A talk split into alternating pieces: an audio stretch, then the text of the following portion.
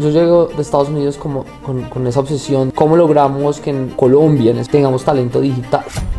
Y creo que al final la educación tiene de verdad la capacidad de transformar una sociedad.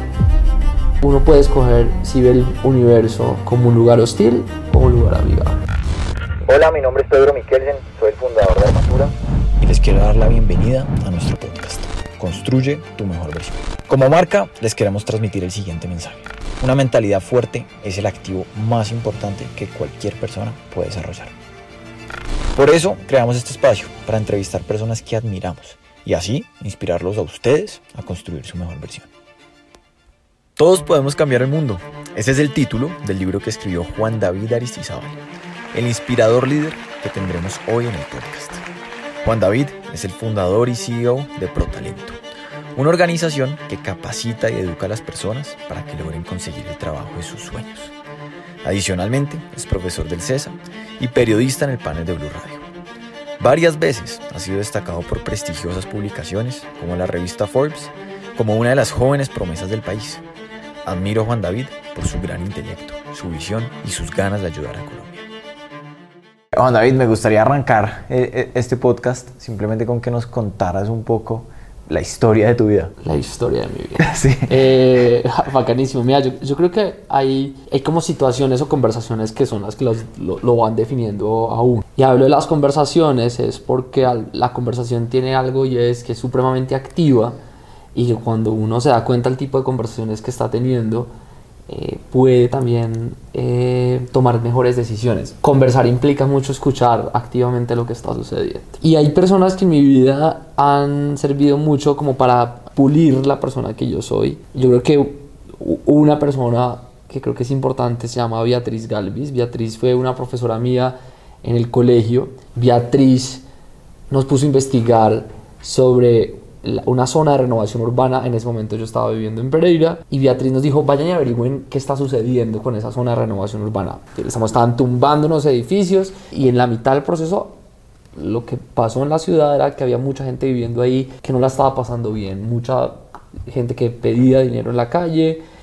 Eh, y cuando yo fui a ver eso, en ese momento, mm, me generó muchísimas dudas sobre por qué y sobre todo cuando en el, en el, eje cafetero, digamos, uno está muy permeado con muchísima abundancia frente a los recursos naturales y sobre todo mi familia viene de una familia cafetera.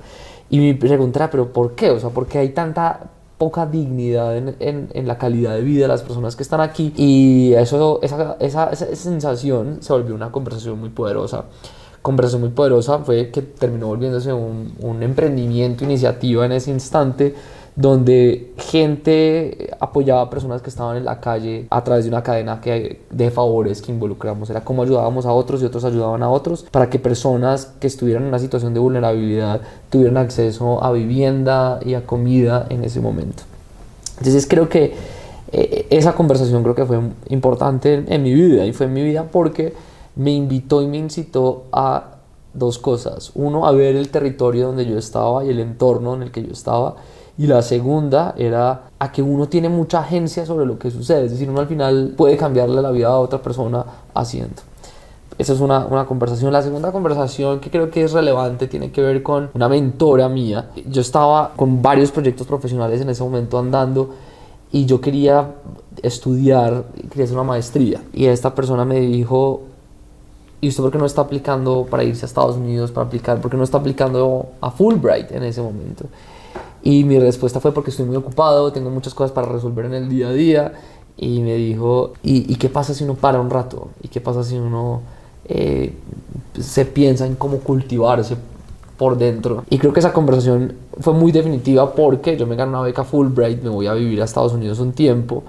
Y creo que fue supremamente relevante para inspirarme y para ver cosas que se podían hacer en Colombia, que creo que hoy en, gran parte lo que está haciendo, eh, se está haciendo en ProTalento como lo hacemos, por lo que vi los, los, digamos, mis años viviendo allá, me inspiraron. Y creo que eh, una de las lecciones que creo que es ahí es hay gente que le dice a uno muchas veces con mucha sabiduría y cuando uno las escucha le permiten a uno ver mundos posibles y a veces los mundos posibles están ahí, a, una esquina pero hay que atreverse a hacerlo. Y otra conversación que creo que es importante en mi vida, ponerla como en trayectoria de vida, fue con Juan Pablo Córdoba, el presidente de la Bolsa de Valores de Colombia, porque Juan Pablo, yo le conté de, de algo, de una iniciativa que tenía de cómo lograr que personas jóvenes pudieran entrar a la industria digital rápidamente.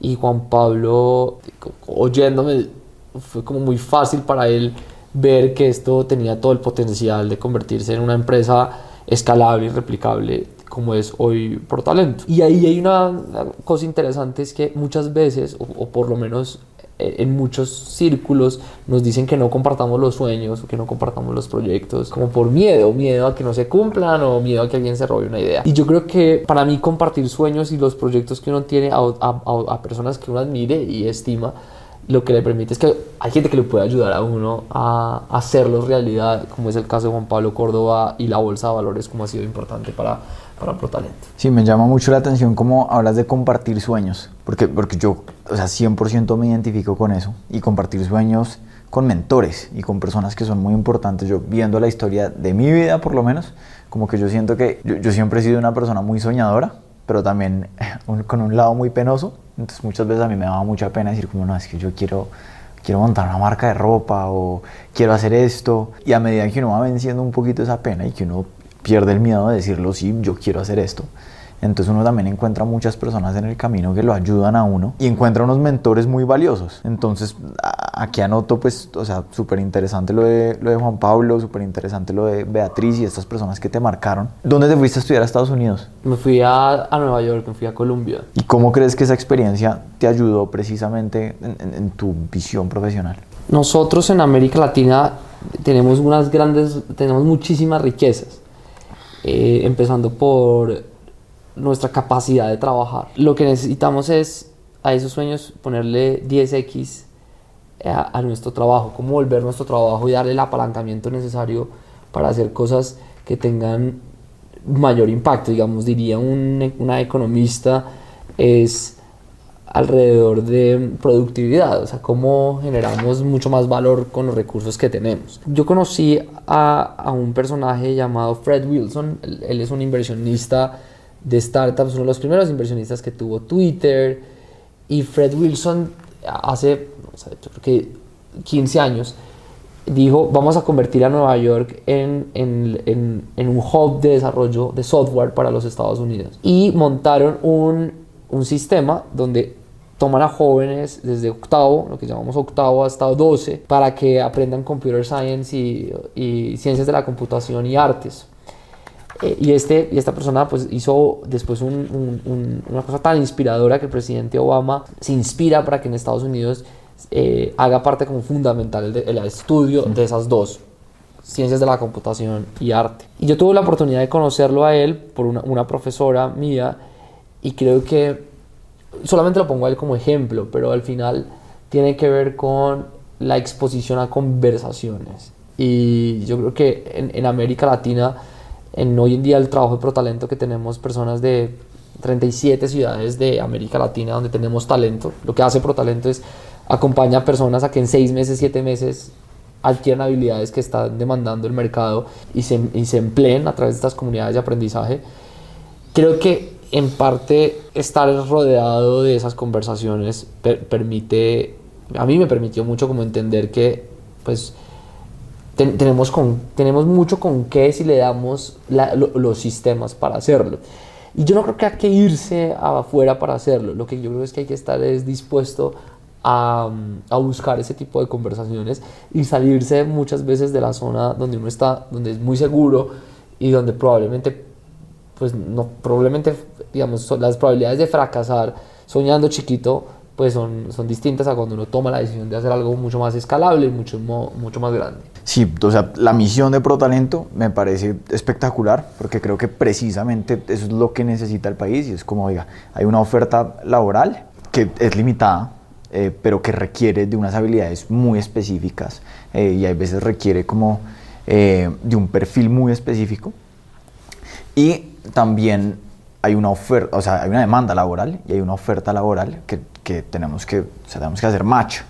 Y según lo que entiendo yo de la misión de ProTalento, pues es que precisamente logra enseñarle a estas personas las habilidades para que ese match ocurra de una forma mucho más eh, sencilla, entre palabras? Sí, porque mira, una de las cosas que está sucediendo en muchas industrias es que las empresas tienen muy claro el perfil que necesitan.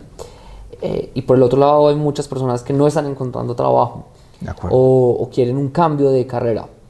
Y lo que nosotros hacemos es alrededor de estas industrias armar rutas formativas muy cortas, muy intensivas, siete meses máximo, para que las personas se vuelvan un pro eh, en esa ruta. Entonces, lo que nos ha permitido a nosotros hoy en día es que el, más del 95% de las personas terminan un empleo en las industrias de alta demanda y es porque tenemos una mano, una oreja al lado de la empresa, pero por el otro lado hemos desarrollado unas metodologías tanto en formación socioemocional como técnica que le permiten a las personas en siete meses adquirir esas habilidades. Y son, digamos, industrias de alto crecimiento, lo cual la tendencia es que se van a necesitar en los próximos años. Y eso creo que al final Pro Talento lo que está buscando es todo el mundo debería hacer parte de una comunidad de aprendizaje para volverse un pro. Eh, no solamente en la industria digital, sino en, distintas industrias.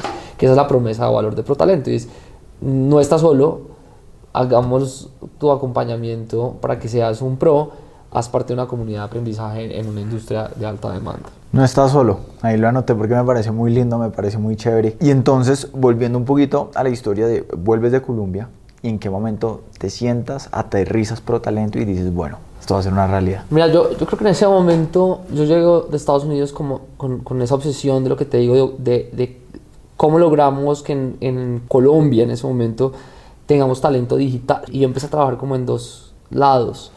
Eh, digamos, como en dos ideas buscando. Uno era la construcción de un colegio, con el mismo modelo, a tomar jóvenes de octavo, reclutarlos en los colegios de séptimo y se gradúan hasta 12. O sea, querías eh, construir un colegio. Construir una, con una red de colegios. Una red de colegios. ¿Qué, qué sucedió? La, la, primera y primer aprendizaje cuando estábamos montando el modelo de negocio era que el capital que necesitábamos, sobre todo en infraestructura, era muy alto. Y estuvimos a tres semanas, cuatro semanas de comprar un lote para el primer colegio y justo llega la pandemia. Eh, y yo creo que era como la primera como señal de, muchas cosas que nos habían sucedido para no hacerlo en ese momento. Y la segunda, eh, empecé a trabajar en una plataforma, digamos, es, es, es, al final es, una serie web que hoy en día se llama Lo Super, eh, para inspirar a los jóvenes a primero a empezar a diseñar un proyecto de vida y después saltar al mundo digital. Eso arrancó antes de la pandemia, eso como te digo, yo llego de Estados Unidos y yo lo empiezo a, a, ejecutar, eh, pero pasaron dos cosas, en el caso de lo super era que el modelo eh, desde el punto de vista B2C empezamos a darnos cuenta de lo difícil que estaba y retador que era convencer a los colegios para que nos dejaran llegar con lo super para hacerlo y el cierre para las marcas aliadas no era tan claro como el beneficio que existía para ellas.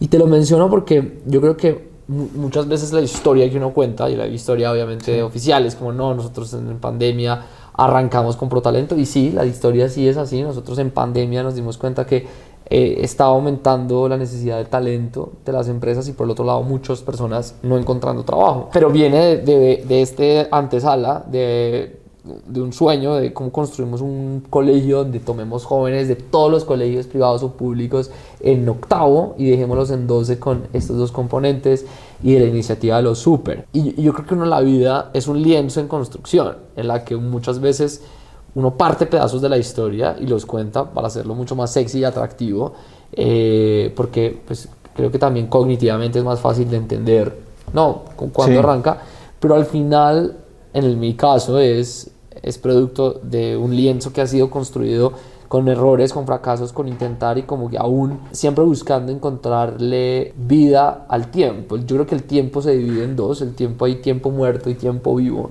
Y el tiempo muerto es esas cosas que, pues, que realmente no nos están sumando absolutamente nada. Y uno muchas veces pierde muchísimo tiempo por no darle vida al tiempo. Y el tiempo, ese tiempo vivo, o el tiempo ganado, digámoslo así, es tiempo donde uno es muy consciente que está sembrando.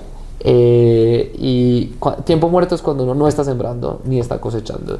Y es muy fácil uno hacer el examen. Cuando uno está muchísimas horas viendo Netflix, por poner Netflix de ejemplo, hay un punto en el que ya se vuelve tiempo muerto. Porque ya no te inspira, ya no te hace sentir bien, ya es.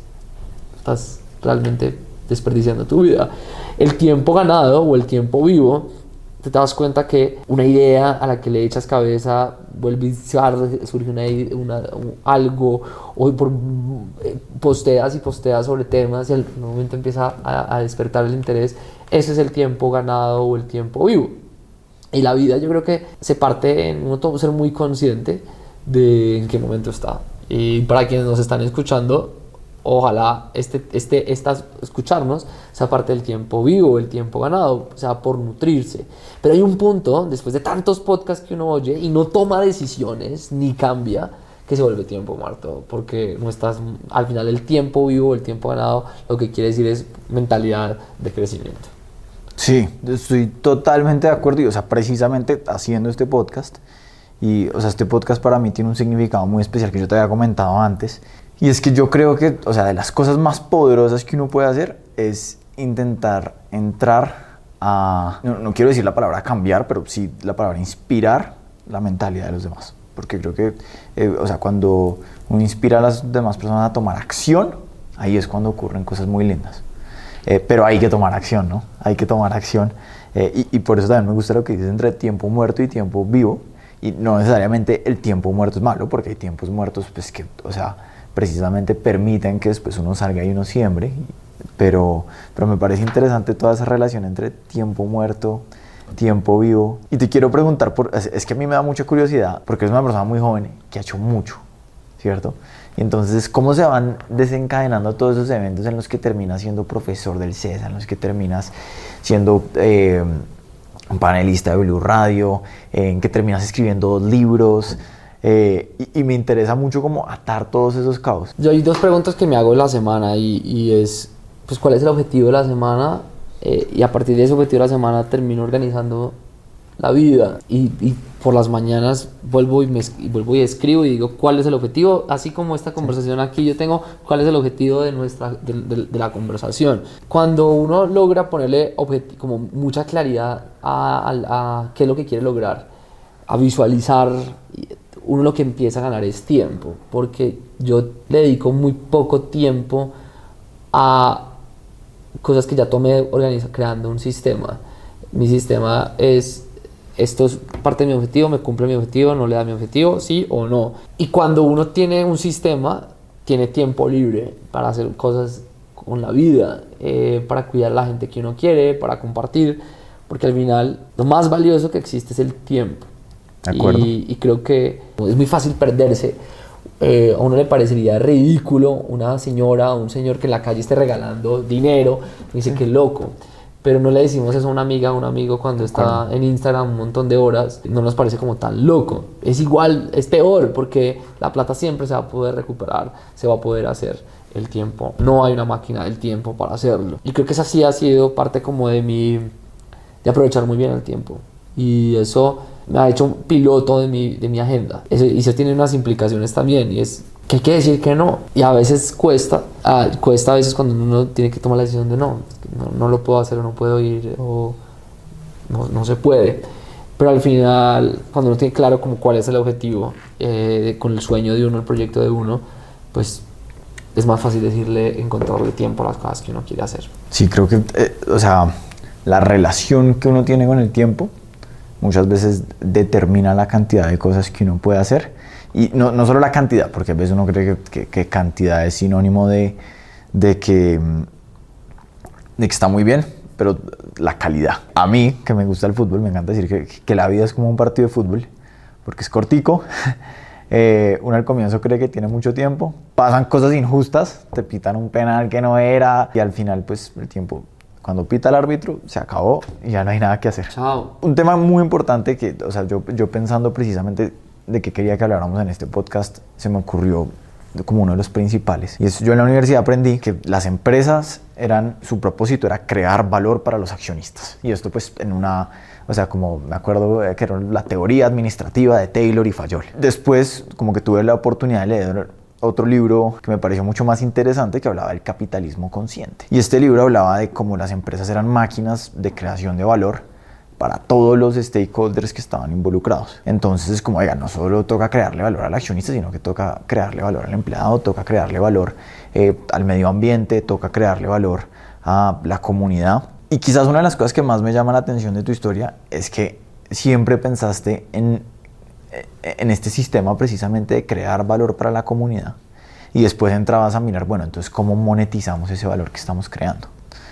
Entonces te quería preguntar un poco por, o sea, tú, ¿cómo piensas a la hora de eh, cranear una idea o un modelo de negocio? Mira, para mí se trata de una palabra y es cuidar. El cuidado repara los daños pasados y previene los daños futuros. Cuidar significa hacer transacciones donde gane, gane uno, gane el otro y gane el planeta. al final creo que estamos ante un cambio de paradigma en el mundo, en el que hoy el mayor reto es el cuidado. Ese cuidado no lo están exigiendo los clientes, pero también nos está exigiendo la naturaleza y las cifras del poco enganche de las personas en su trabajo. Entonces, creo que el, mensaje más urgente es que hay que cuidar. Si una acción que uno somete ante la estrategia, la estrategia que uno tenga, una acción que uno haga, realmente no está alineada con el cuidado, no debería hacerse. Entonces, para mí es así de simple. ¿Esto cuida o no? Y entonces, ah, no, pero cuida, cuida a quién? Cuida más al inversionista que al cliente, pero esto destruye el planeta. Entonces, no lo hagamos. Entonces, tiene que pasar como ese filtro de que nos cuida a nosotros como organización. Eh, tiene que cuidar a las comunidades donde nosotros estemos y tiene que cuidar al planeta.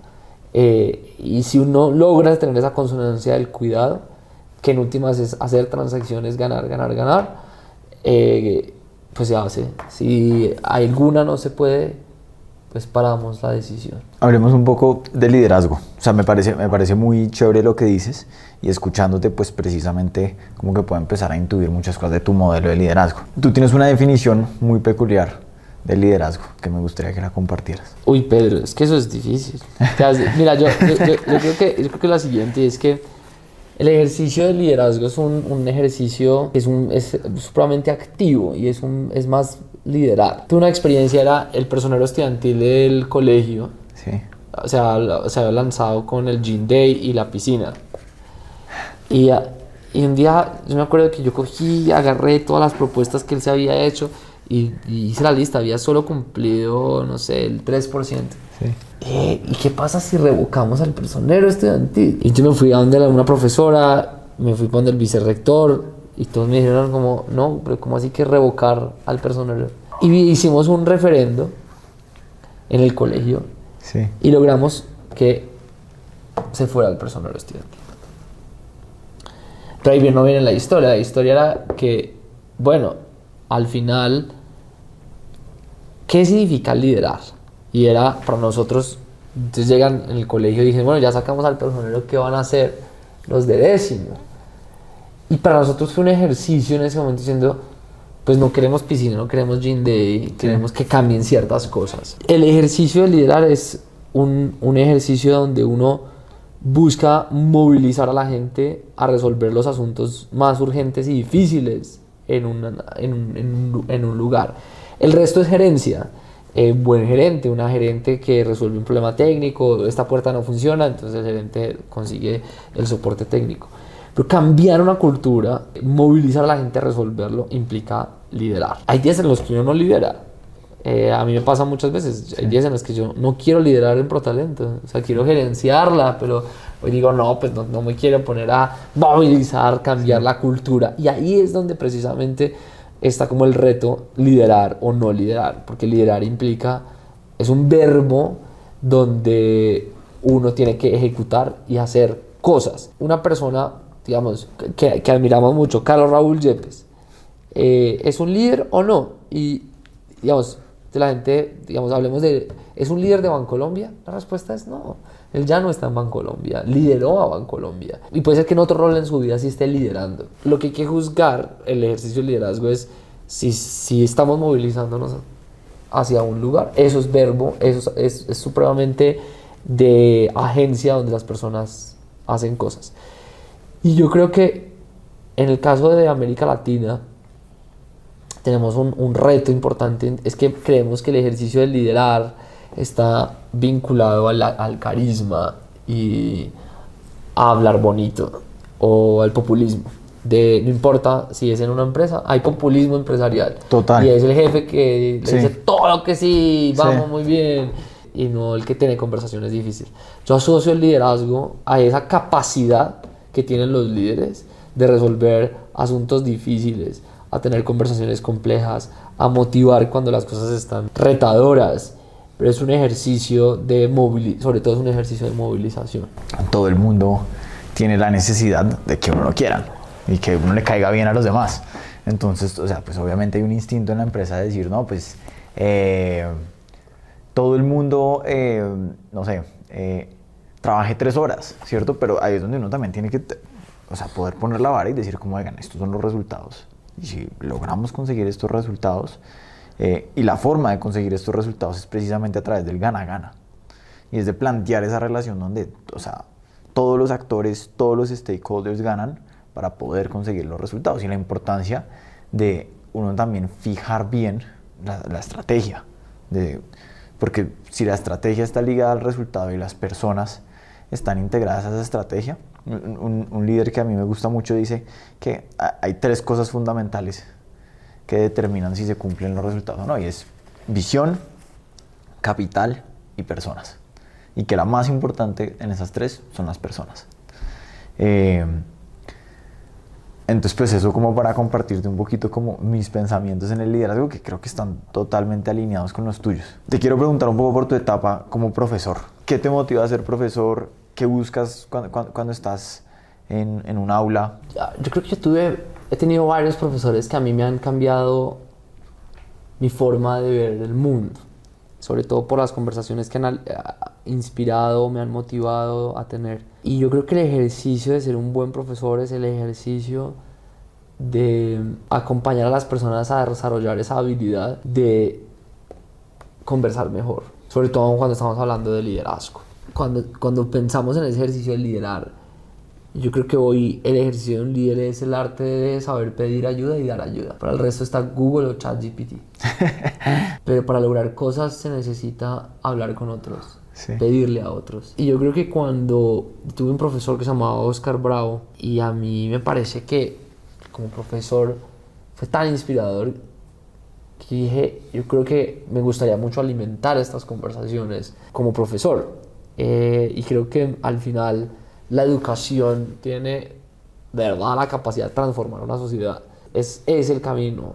O sea, tiene que haber otros elementos fundamentales. Pero si no existe educación, América Latina y Colombia no van a generar la riqueza necesaria para cuidar el planeta. Necesitamos muchos recursos para cuidar el planeta y no vamos a tener el talento para liderar el mundo de hoy. Y creo que un rol de la educación y también, digamos, en el espacio en el que yo soy, es también mostrar la responsabilidad que existe cuando uno está en ciertas posiciones y, una persona que busca gerenciar o liderar tiene la gran oportunidad de pensar mucho más sistémicamente, de hacer que esta sociedad sea una sociedad muchísimo mejor. ¿Eso qué significa?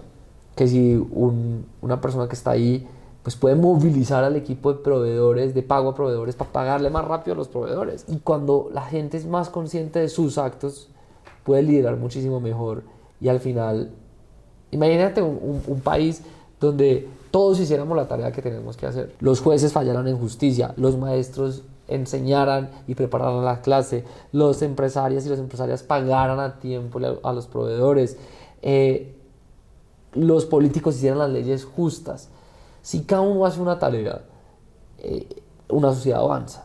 Y, la ¿Y eso por qué no yo, yo creo que tiene que ver con dos cosas. Eh, tenemos una desconexión en la confiabilidad. ¿Y eso qué quiere decir? Es que desconfiamos profundamente del otro y creemos que el otro no va a hacer su tarea. Y por eso no hacemos nuestra tarea. ¿Cómo logramos subir los niveles de confianza en una sociedad? Lo logramos subir donde cada uno haga su tarea. Si yo me vuelvo confiable y tú te vuelves confiable, estamos en una sociedad donde la gente es confiable, lo cual puede haber confianza. Hay que recuperar es cumplir la, cumplir la palabra con uno. Eh, y eso significa hacer la tarea puntual, llegar puntual, hacer su trabajo bien hecho. Mucha gente haciendo su trabajo bien hecho al final es el resultado de que en una sociedad haya confianza. Y la confianza es el factor fundamental para que haya progreso en una sociedad. Sin confianza no hay progreso. Pero cuando uno parte y divide qué significa confianza, hay un término que se llama ser confiable. ¿Y de dónde viene el ser confiable? Confiable viene de un ejercicio de autogestión y de autorregulación personal donde cada uno haga su pedazo y su tarea bien hecha. Simplemente para complementar lo que estás diciendo, es que, es que a medida que te escucho hablar me surgen muchas ideas. El otro día escuchaba un video de, de varios de esos motivacionales de Simon Sinek y él decía, vea, cuando en los Navy SEALs están decidiendo a cuáles llevan a la guerra, ¿cierto? Eh, hay unos que tienen talento. Entonces es la persona que, no sé, corre más rápido.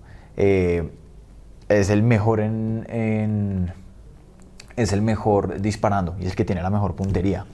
Eh, y hay otras personas que tienen como unas habilidades de, oiga, esta persona es la que tiene mayor determinación, esta persona es la más disciplinada. Y entonces que le preguntaba a, uno de los capitanes pues, de, de los Navy SEALs, oiga, ¿usted cómo escoge quién lleva la guerra? ¿Con base a talento o con base a un poco como características más blandas? Y él decía ninguno de los dos, confianza. Porque cuando usted está en la mitad de una guerra, ¿cierto? Y están volando las balas por todo lado, a usted el talento de una persona no le sirve tanto, a usted la, lo que más le sirve es usted confiar en esa persona que usted tiene al lado, porque literalmente usted está confiando su vida. Eh, y lo que decía Sinek, que me parece muy chévere, a la hora de usted contratar, lo más importante es la confianza. Y yo escuchándote hablar, o sea, como que creo 100% en eso. Creo que eh, en la medida en que nosotros, porque cuando uno confía en el otro, uno también se exige más a uno mismo. Y uno dice, oiga, si este man va a dar el 100%, entonces yo, yo, yo tengo que dar el 100%. Pero cuando uno dice como, ah, yo creo que este man va a dar como el 50, entonces yo puedo dar el 40. Y ahí vamos. Y no pasa nada. No pasa nada. Entonces ahí es donde precisamente, entonces yo, o sea, como la importancia de uno decir, oiga, aquí nos vamos a comprometer los dos que vamos a dar el 100%. Y yo creo que un país donde se logre eso, precisamente como lo planteabas, es otro país. Y, yo creo que ahí hay algo importante, es que exista el premio o sea, la zanahoria o el castigo cuando alguien deja de ser confiable. Y por eso es tan importante que la gente que hace actos que no los hacen confiables, uno se los pueda manifestar.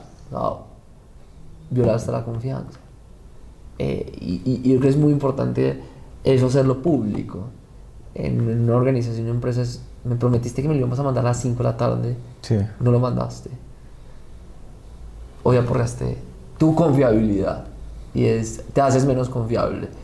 Y eso, eso al final es uno, eso genera valor, porque si la persona se vuelve más confiable, pues al final vamos a poder obtener resultados, pero también hay que tener premios eh, y sanciones a quienes violen la, la, la, confiabilidad, violen su propia confiabilidad. Y, y, porque, o sea, una conclusión que yo he visto en mi vida corta del emprendimiento es, oiga, definitivamente confianza igual a productividad. Porque cuando uno confía en las personas, entonces el trabajo remoto, no, trabaja desde donde quiera, desde donde usted sea más productivo, ¿cierto? Eh, los objetivos, plantéeselos usted, que usted es una persona que se exige bastante, entonces, eh, entonces como yo confío en usted, pues planteese usted sus propios objetivos. Y entonces se va produciendo una, como yo creo que un círculo virtuoso entre confianza, productividad, resultados, y se va alimentando y se va alimentando y se va alimentando. Entonces eso, eso me parece muy bacano. Y te quiero preguntar un poco por tu visión de ProTalento, porque yo, o sea, yo escuchándote hablar, yo digo como, oiga, aquí hay varias cosas en las que ProTalento encaja. Y encaja perfectamente, eh, pero las quiero entender mucho mejor. Entonces, ya que nos gusta a los dos hablar de los sueños, si yo te preguntara, oiga, ¿dónde quieres que esté ProTalento en 10 años? Volverse un pro no debería ser una tarea solitaria de la gente. Hay mucha gente que que me cuente y me dice, Juan, yo estoy viendo YouTube todos los días para, para hacer algo, eh, yo quiero un manager, como un manager para poder hacer algo con mi talento. Y yo le digo, no necesitas a un manager, necesitas a muchos. Y por eso precisamente existe ProTalento. Porque al final, cuando tú miras la historia de, de los grandes artistas o miras Messi en el Barcelona, fueron las comunidades de aprendizaje las que hicieron a Messi. Hoy en América Latina hay mucha gente sola que está ya pendiente diciendo cuál es mi camino, eh, qué hago con mi talento. Está fastidiada porque no encuentra trabajo. Eh, y, Pro Talento nace precisamente para que la gente no esté sola a volverse un pro. Y nuestras comunidades de aprendizaje hay tutores, bootcamps, financiadores, psicólogos, de todos los recursos necesarios para que volverse un pro en algo no sea un camino solitario. Pro Talento al final lo que está creando es comunidades de aprendizaje, pero que hoy una joven, un joven, por ponerle palabra joven, porque son muchos de ellos son jóvenes, encuentren Pro Talento un lugar donde puedan desarrollar su talento. Y que la excusa no sea plata, porque el, joven que no tiene plata, en Protalento le decimos tranquilo, nos paga cuando consigue trabajo. Pero que, creemos esta red de comunidades de aprendizaje donde la excusa realmente sea la pereza, la excusa sea que no nos conocen, pero que todo el mundo tenga una opción para volverse un pro en algo. Y creo que esa es la gran promesa de valor nuestra, es si alguien entra Pro Talento, buscamos que se convierta en un pro, pero no porque tiene a un, a, una, a un manager, sino que tiene una tribu, una comunidad que es la que está buscando hacerlo.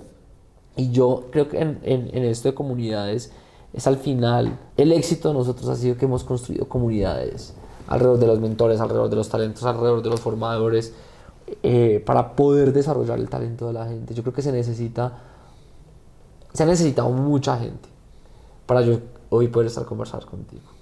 Y yo creo que todas las personas que hemos hecho algo con el talento o estamos haciendo algo con el talento, nosotros hemos puesto mucha dedicación y esfuerzo, pero mucha gente nos ha ayudado o con un libro o con un contenido y cada vez más construir estas comunidades de aprendizaje para que todo talento que nazca en América Latina tenga la opción de convertirse en, una estrella o en un pro en lo que hace. Muy inspirador, creo 100% en la fuerza que van creando las comunidades y, cómo se va involucrando todo y se van creando eh, todas estas sinergias dentro de las comunidades.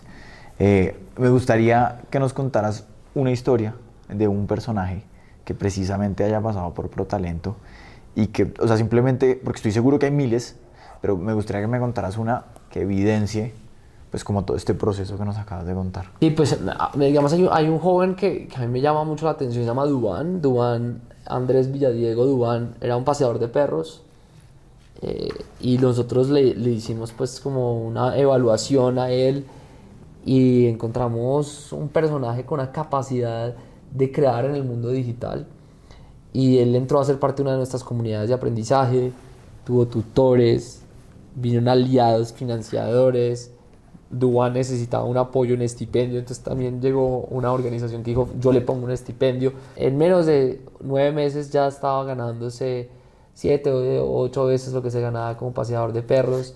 Qué. Eh, hoy en día eh, está estudiando la educación superior porque dice, yo quiero llegar a la educación superior porque quiero al final llegar algún día a a estar, eh, dar clases en, en, una universidad en ciberseguridad. Duan, como muchos de nuestros talentos, como tenemos gente que estudió medicina, dijo, uy, yo quiero volverme un product manager y hacer un cambio de carrera. Al final, ellos ponen un gran pedazo. Eh, nosotros lo que hacemos es habilitar estas comunidades de aprendizaje para que eso suceda, para que Duan exista, para que Claudia Villegas exista, para que pues, los miles de talentos que han estado con nosotros puedan participar de una economía en alto crecimiento. Y ellos tienen un compromiso también con los que vienen, y es, nosotros nos estamos soñando con ProTalento, es que hoy volverse un pro para toda la vida, y que esto se vuelvan, estos, estas personas como Duan, puedan volverse los creadores de las compañías del futuro de Colombia y que vengan de lugares que muchas veces no son de donde vienen los fundadores de las empresas en Colombia, porque también lo entienden. Colombia, el 60% de nuestra economía es una economía informal y la pregunta es cuando estamos hablando del debate del salario mínimo, ¿dónde están los, las personas informales ahí? Y yo creo que los líderes tenemos un, una obligación de eh, tener mucha empatía frente a situaciones como la informalidad en Colombia o el 30% de, o 25% dependiendo de, de la ciudad de desempleo juvenil. Pero un joven como Duan, que ha vivido las situaciones que ha tenido que vivir Duan, tiene soluciones en su cabeza para la gente que ha vivido lo que él ha vivido. Y yo creo que hay que permitirle a la gente crear sus propias soluciones. Y, y por eso creo que el ejercicio de liderazgo es un ejercicio de, de, de, crear más gente, acompañar a más gente a resolver los problemas. Yo no creo que yo tenga las soluciones para los paseadores de perros hoy en Colombia. Juan David, digamos. Pero sí creo que personajes como Duan tienen soluciones eh, y tienen un montón de ideas de negocio para hacerlo. Entonces lo que hay que hacer es que hay que aumentar las capacidades de One a través de estas comunidades de aprendizaje, formación técnica, socioemocional, inglés, que pueda hacer eh, montar decks para poder levantar plata en un futuro y montar una empresa de tecnología eh, para los paseadores de perros, por ejemplo. Pero también cuando me escribió un joven como Mateo, que a sus 20 años acaba de comprar su, primer, su, casa. Cuando uno ve y, y, y, y, la dificultad para un joven adquirir vivienda, pues se da cuenta que, pues, qué rico sería que los nuevos emprendimientos de ProperTech lo creen estos jóvenes que han entendido las dificultades que se tienen.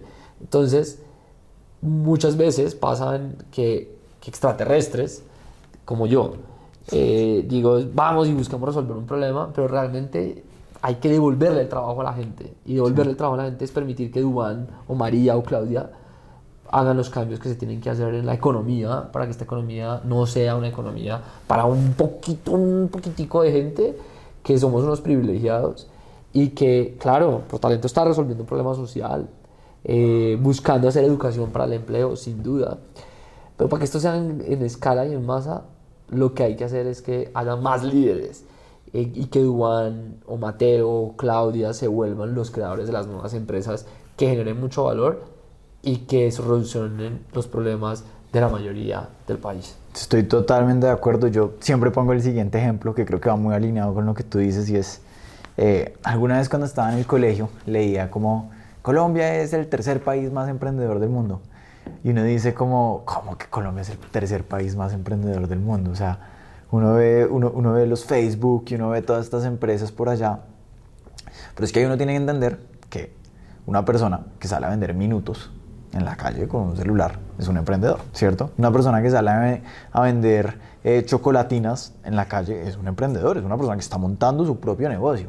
Y uno dice, no, no, él no es un emprendedor porque no ha hecho una, una ronda de inversión y no, o sea, sí es un emprendedor. Y creo que uno de los retos más importantes que tiene el país es, oiga, ¿cómo elevamos el nivel de sofisticación del emprendimiento? Para que esta persona que sale a vender minutos con su celular pueda tener las herramientas que necesita para montar el próximo Nuanc y para ser el próximo David Vélez. Y, por eso es que me gusta tanto la, la, misión de ProTalento, porque creo que eso se logra. Mucha gente dirá, no, es que necesitamos es plata, plata, y la solución a todo es plata. Y no, eso se logra con el poder de una comunidad donde llegan muchos actores, donde llegan mentores como los que creo que tú y yo hemos tenido en la vida, donde llega alguien y le dice uno, hey, no es por acá, es por allá. eh, entonces, o sea, por eso, sinceramente, creo mucho en, la misión de ProTalento. No es por lambonearte aquí en el podcast, sino que, o sea... Gracias, y, de verdad es que pues, tenemos muchos retos y ProTalento todavía le falta mucho para lograr lo que queremos nosotros hacer. Y es complejo. Pero a mí lo que me entusiasma, o lo que me hace levantar de la cama, es ver cómo la gente en ProTalento Digamos, al final volverse un pro no es un asunto solo. Eh, y cuando yo me quito de la ecuación, o sea, como Juan David, la cosa funciona, lo cual es lo máximo, porque es cero centrada en mí eh, y cero centrada como fundador. Hemos creado un sistema y yo creo que como emprendedores lo que hay que crear es sistemas que funcionan y resuelvan problemas y que claro, yo le genero valor agregado a ProTalento por mi conocimiento, mi experiencia, la capacidad de movilizar al equipo, pero está muy claro cuál es el objetivo. Volverse un pro no debería ser solo, por talento construye estas comunidades de aprendizaje en industrias de alta demanda y tercero traemos a todo lo que se necesita para volverse un pro. Sí, yo creo que el mejor líder es el que al final del día sobra. De acuerdo. Porque ya logra precisamente pues, que todo el mundo esté tan alineado con el propósito y, que todo el mundo también tenga un sistema tan claro, que, es que me parece chévere que también hables de eso. Muchas veces la gente habla de los temas muy sexys y es como el propósito, la misión, que uno le apasione algo, pero en el fondo también es como, bueno, se necesita un sistema para hacer que las cosas pasen. Sí, y, eso que acabas de decir es, yo creo que en, en, los equipos de trabajo, lo más interesante que, que yo he podido ver es que hay que traer gente que sea muy, muy distinta a uno, eh, que le fortalezca cosas que uno no tiene, que le haga preguntas complejas y difíciles, porque creo que eso nutre muchísimo para poder crear mejores sistemas. Eh, sobre todo con unos estilos de liderazgo, como es mi caso, que ah, me tiro y vamos a hacerlo, y entonces lo hacemos. Eh, y a veces gente alrededor de uno que es más pausada, más calmada, si vamos a hacerlo de esta manera, al final eso termina generando sistemas. Bueno, no, Juan David, para ir terminando, unas preguntas eh, que son un poquito chistosas, pero que me gustan. Tienes la oportunidad de invitar a una comida a cinco personajes. Sí.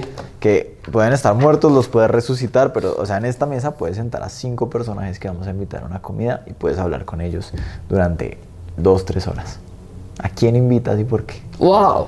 Yo creo que el primer personaje que yo traería es a Franklin Delano Roosevelt. Eh, un personaje que estaba diseñado para ser presidente de los Estados Unidos con un carisma, o sea, un, super pinta eh, y le da polio. Lo deja en una silla de ruedas y pareciera que su carrera política se había acabado. Y Franklin Delano Roosevelt toma varias decisiones. La primera era que él iba a darle un sentido a su enfermedad y toma la decisión de construir unas piscinas para él y para otras personas rehabilitarse y fortalecer sus músculos. Y uno ve las fotos de Franklin Delano Roosevelt fortaleciendo su músculo y aprendiendo y aprendiendo y aprendiendo, pero en la mitad de eso ayudando a niñas y niños para hacerlo. Y yo creo que eso muestra la capacidad de un ser humano en no definirse por sus circunstancias, sino aprovecharlas para hacer algo con ellas.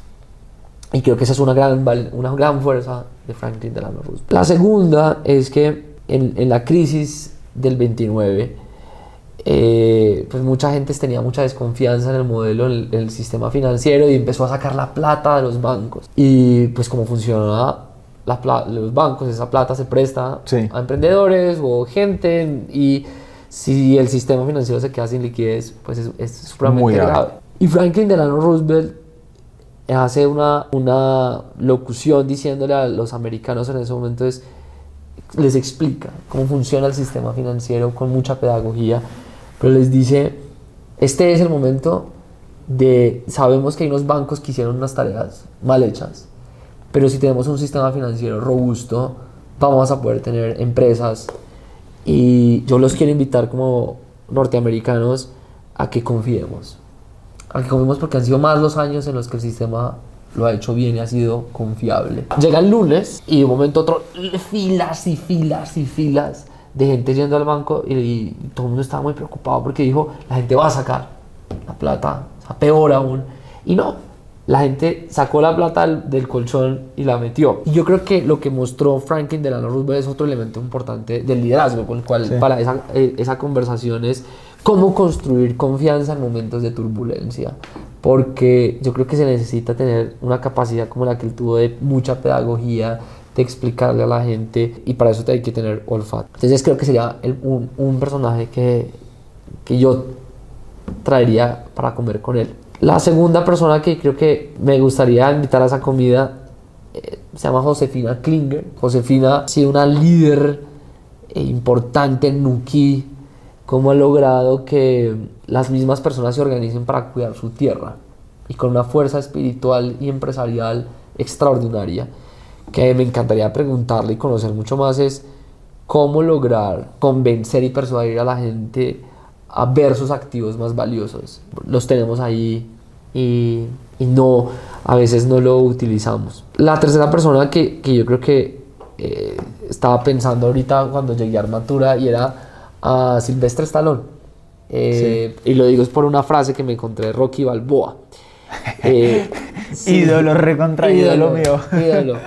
Eh, yo creo que él se inspira en esta. él va a ver una pelea y se inspira de una persona que, que, viene de la nada y se inspira y cómo sale adelante en el mundo del boxeo y escribe pues lo que conocemos de Rocky. Pero a mí me parece lo interesante es que él va y se lo muestra a Hollywood y en Hollywood le dicen no y dice que él quiere actuar, le dicen que no, que no, que no, que no, que no. Y Silvestre dice pues yo soy el que lo voy a actuar. Y al final de tantos rechazos, pero de tanta perseverancia, termina volviéndose Rocky Balboa ganándose tres premios Oscar y se volvió pues esta saga que conocemos. Yo creo que Silvestre es un ejemplo de la perseverancia y la disciplina, que creo que es, es vital para la vida. Cómo mantener la disciplina y la perseverancia en momentos en los que es más fácil decirle, ay, sí, denme 70 mil dólares. Y, y, él se quedó hasta que lo logró. Y para complementar la historia, lo que le toca al man es que le dicen como, oiga, eh, le pagamos X plata, o sea, un montón de plata, este tipo no tenía con qué caerse muerto. Es que él dice, vea, yo no tenía con qué darle comida a mi perro, iba a tener que vender a mi perro. Y me ofrecieron 50 mil dólares por el script de Rocky Balboa, pero yo no podía ser el actor principal. Y dije, no, sobre mi cadáver. Entonces, y después, o sea, le dijeron, listo, los 50 mil dólares y usted ahora sí puede actuar. Y Rocky fue lo que fue porque, o sea, ese tenía que ser el actor de Rocky. Obvio. Entonces, bueno, eh, gran invitado, gran, gran invitado. otra persona que creo que, me, que es vital en, en, en, esta historia es Vicky Colbert. Eh, Vicky Colbert es la creadora de un modelo que se llama Escuela Nueva. Vicky Colbert yo creo que es la mujer más importante que ha tenido y tiene la educación en Colombia. Eh, es la modelo de escuela de pedagogía activa. Lo que tiene es una capacidad de crear sistemas escalables. Y creo que Vicky es de las personas que yo invitaría y le diría, bueno, venga, Cuénteme cómo crear sistemas que, que, se, que se multiplican. Y la quinta, esta es una mujer que toma una decisión y es, yo no me puedo quedar hablando en español. Yo no me puedo quedar que mis caderas solamente le bailen a América Latina, sino que le bailen al mundo. Y esta mujer aprende a hablar inglés, aprende a hablar en francés. Y por mucho que Piqué se ha portado muy mal con ella, eh, yo creo que hay una mujer que tiene un montón de cosas para enseñarnos, por todo, por su capacidad de crear, pero ante todo, el olfato internacional. Yo creo que donde los emprendedores, los profesionales tuviéramos el 1% de la ambición internacional que tiene Shakira, eh, este país crecería mucho más, porque creo que esa mujer tomó decisiones pensando en volverse una figura internacional. Y creo que si uno, si uno estuviera en esa comida, ¿por qué? ¿Cómo lo vio? O sea, ¿qué, qué, qué la hizo pensar? Que adaptándose, pintándose el pelo, cambiando, mejorando su acento, cambiándolo, adaptándose. Pero ¿cómo logró ver el mundo? Porque a veces estamos supremamente centrados en nuestras marcas, nuestros proyectos locales a los que les va bien. Pero yo, Shakira dijo, no, yo tengo un talento que merece ser oído en el mundo. Y creo que eh, sería una conversación, yo creo que lo juntaría a los cinco y creo que de ella aprenderíamos mucho sobre su ambición, sobre el mundo. Franklin Delano Roosevelt, Josefina Klinger, Sylvester Stallone, Vicky Colbert y Shakira. Muy, muy, muy buena esa comida. Chévere. Bueno, y la última pregunta del podcast es, ¿tienes la oportunidad de poner una valla? En una carretera donde pasa todo el mundo y ve esa valla. Y esa valla tiene que decir una frase que te representa a ti. ¿Qué frase lleva esa valla? Creo que la, decisión más importante que, uno, que yo he tenido en la vida es tomar la decisión si vivimos en un universo hostil o en un universo amigable. Albert Einstein en algún momento lo dijo y es que la decisión más poderosa es escoger esa, en qué tipo de universo estamos. Y si es una frase cortica, le diría el resumen. El universo es amigable. Pero si fuera más larga es, uno puede escoger si ve el universo como un lugar hostil o un lugar amigable. A mí me pasa que los días en los que yo tomo la decisión de vivir en un mundo hostil, todo lo veo aún más hostil. De acuerdo. El día que lo veo más amigable, fluyo con menos resistencia y digo, bueno, esto es parte porque el universo es amigable y el universo es benévolo y aunque existan esas dificultades, que todos, absolutamente todos los seres humanos tenemos, todas las empresas tenemos, es, es parte como de esa de gran flujo de la vida donde siempre será amigable con Muy chévere y muy inspirador. Bueno, no, Juan David, eso es todo. Muchas gracias. Gracias a ti. Eh, por el tiempo, por las palabras. O sea, de verdad que me voy súper inspirado. Creo que tomé como cuatro páginas de notas. Entonces... Muchas gracias. muchas gracias.